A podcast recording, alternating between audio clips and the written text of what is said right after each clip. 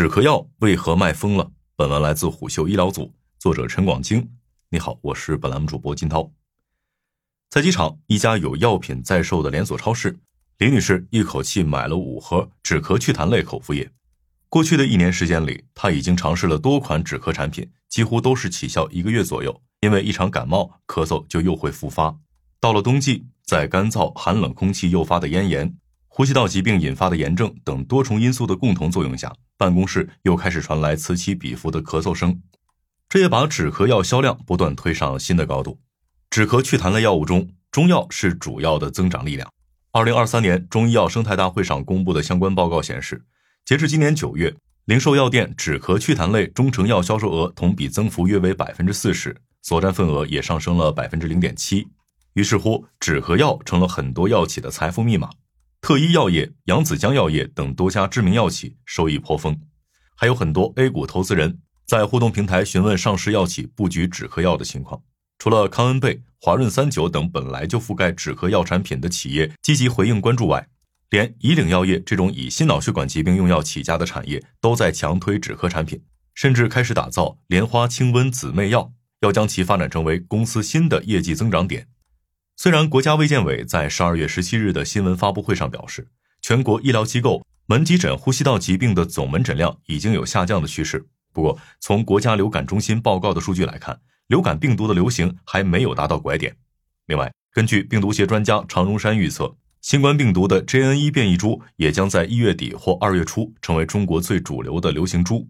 这意味着止咳还要继续。只是对于具体中药企业来说，这样躺赢的好日子。到底意味着什么呢？在其背后有中药止咳药的上市公司，真的更值得投资吗？其实，对于药企来说，能够提前布局、抓住流行趋势，也是一种超能力。十二月八日，江苏康源药业公布其祛痰止咳药金镇口服液临床研究结果。研究结果显示，在临床痊愈时间指标方面，加倍剂量组显著优于常规剂量组，两组都优于安慰剂对照组。换言之，金振口服液有缩短病程、改善病情的作用。此后，在面对投资者提问时，康源药业也表示，在支原体肺炎、流感等呼吸道传染病频发的情况下，金振口服液、性贝止咳颗粒等止咳药将是优先排产的对象。公司也正在加班加点生产，以确保供应，俨然一副销量起飞的样子。二零二二年，金振口服液销售额首次冲破十亿元，贡献了公司营收的近四分之一。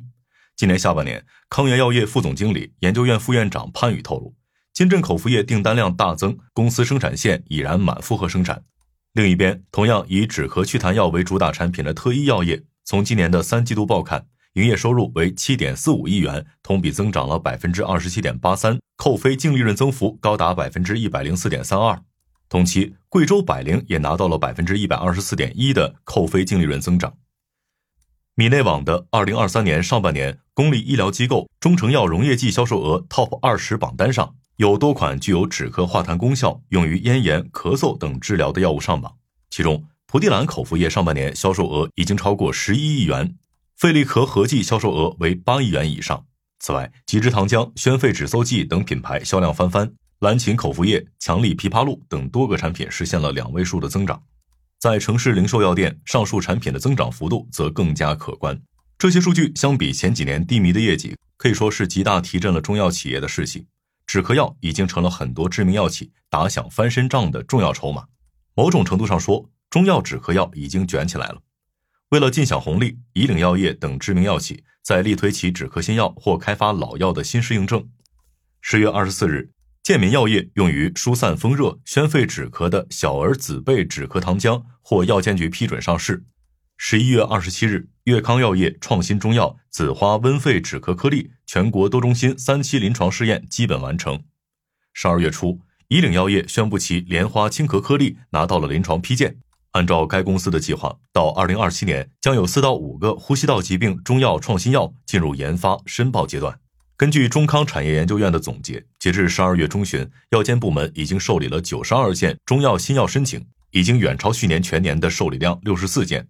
这些药品中，止咳祛痰的药品也是重要品类。部分热门产品还在出二点零版本，可能对其形成竞争。比如扬子江药业的苏黄止咳胶囊，其二次开发产品针对儿童群体的苏黄止咳颗粒，在今年五月拿到了临床批件。这意味着未来的市场竞争将更加激烈，各大药企都在摩拳擦掌，准备在止咳平喘乃至整个呼吸道疾病用药市场尽量多分到一杯羹。客观来说，呼吸道疾病预防治疗的市场正在成为国内外药企布局的重点，市场前景广阔。但是对于处于医药产业急剧变革中的中药企业来说，止咳药也很难成为救命药。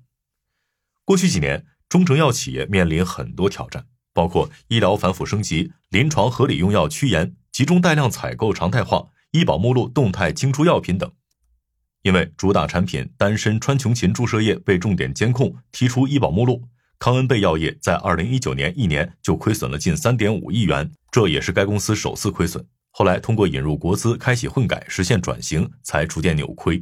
同样，济川药业也感受到了新政带来的切肤之痛。该公司的蒲地蓝口服液曾经一品独大，二零一八年的巅峰时期，蒲地蓝口服液年销售三十一点九五亿元。后来受到医保目录清退、修订说明书以及疫情等影响，包括蒲地蓝口服液在内的清热解毒药总销售额一度降到二十多亿元。虽然此后相关产品市场也在恢复，但是又被地方集采纳入。这些变化也决定了该产品的成长性已经大打折扣。济川药业后来在其业绩报告中提到，受到集采、医保控费等新政的影响，药品降价已经是未来无法避免的趋势。对于企业来说，只能是做好应对，在做好招投标的同时，拓展零售渠道，并严控产品质量和成本。所以，中药企业迫切需要新的、具有成长性、有新故事可讲的产品。相比需要快速见效的发烧降温和需要硬碰硬的抗病毒领域，以缓解症状为主的止咳祛痰领域，中医药显然更加具有优势。根据今年国家卫健委发布会上公布的数据，今年的呼吸道传染病高峰季节，儿科门诊增幅百分之五十，十二月上旬发热门诊日均接诊都超过了两千人，互联网医院就诊人数也增长了百分之七十左右。在其背后，中国的止咳化痰药销售额也大有赶超疫情前水平的趋势。不过，中医药企要想真的拿到这个红利，也并不容易。一方面，咳嗽有不同的种类，治疗方案也不尽相同，中医药只是其中的一部分，有其空间，但也有很多亟待提升的地方。除了中药，穴位贴敷、针刺、艾灸、拔罐、刮痧等，对于咳嗽的疗效，还需要更多高质量循证医学研究证据来支持。这也是中药止咳药要想持续拉动企业业绩增长，真正需要努力的方向。另一方面，也是更重要的。从根本上说，二零二二年以来，呼吸道疾病之所以呈现持续高发、多种病原体叠加的局面，主要是因为过去三年人群较少接触病原体形成的免疫欠债。这也意味着，随着人群通过不断接触病原体、接种疫苗等形式重新形成免疫屏障，这种局面将逐渐好转。届时需求大幅减少，而竞争者却更多了，势必还是会有一批药品被淘汰。从这个意义上讲，布局止咳药或许可以解一时之急，却并非长久之计。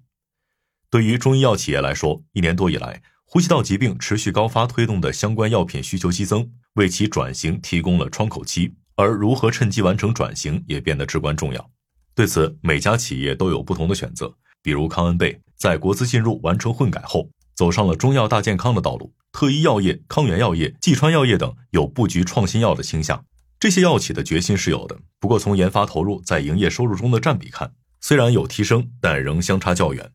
比如，济川药业二零二三年上半年研发投入七千一百三十二点九六万元，虽然同比增长了百分之五十以上，但是相比同期销售费用十七点五一亿元，还是差得很远。与之形成对比的是。研发投入持续增加的恒瑞医药，今年上半年研发投入二十三点三一亿元，与销售费用三十六点七八亿元的差距要小得多。像百济神州这样的生物医药公司，研发费用甚至超过了销售投入。从这个角度看，中药企业仍然没有摆脱重营销而轻研发的倾向。这样的投入水平是否足够产出高质量循证医学研究证据，仍然存疑。实际上，无论是严格医疗场景，还是更加倾向养生保健的院外市场，明确的安全性，特别是有效性变得越来越重要了。因为在医院内部受到合理用药、医保控费、医保支付方式改革影响，真正能够高效的治好病，已经是药品必须具备的属性。在医院以外的市场，随着大众的科学素养不断提高，缺少科学依据的产品越来越难有市场了。比如东阿阿胶就曾因被质疑只是水煮驴皮、连续提价等问题，几经努力才慢慢恢复元气。更重要的是，药品监管部门也在从规范原材料、规范说明书等方面提高产业门槛。这些都要求相关企业必须尽快完成主打产品的安全性、有效性研究，甚至药物经济学研究，而且一定要快。这场生死角逐，只有跑在前面的才是赢家。好的，商业洞听，下期见。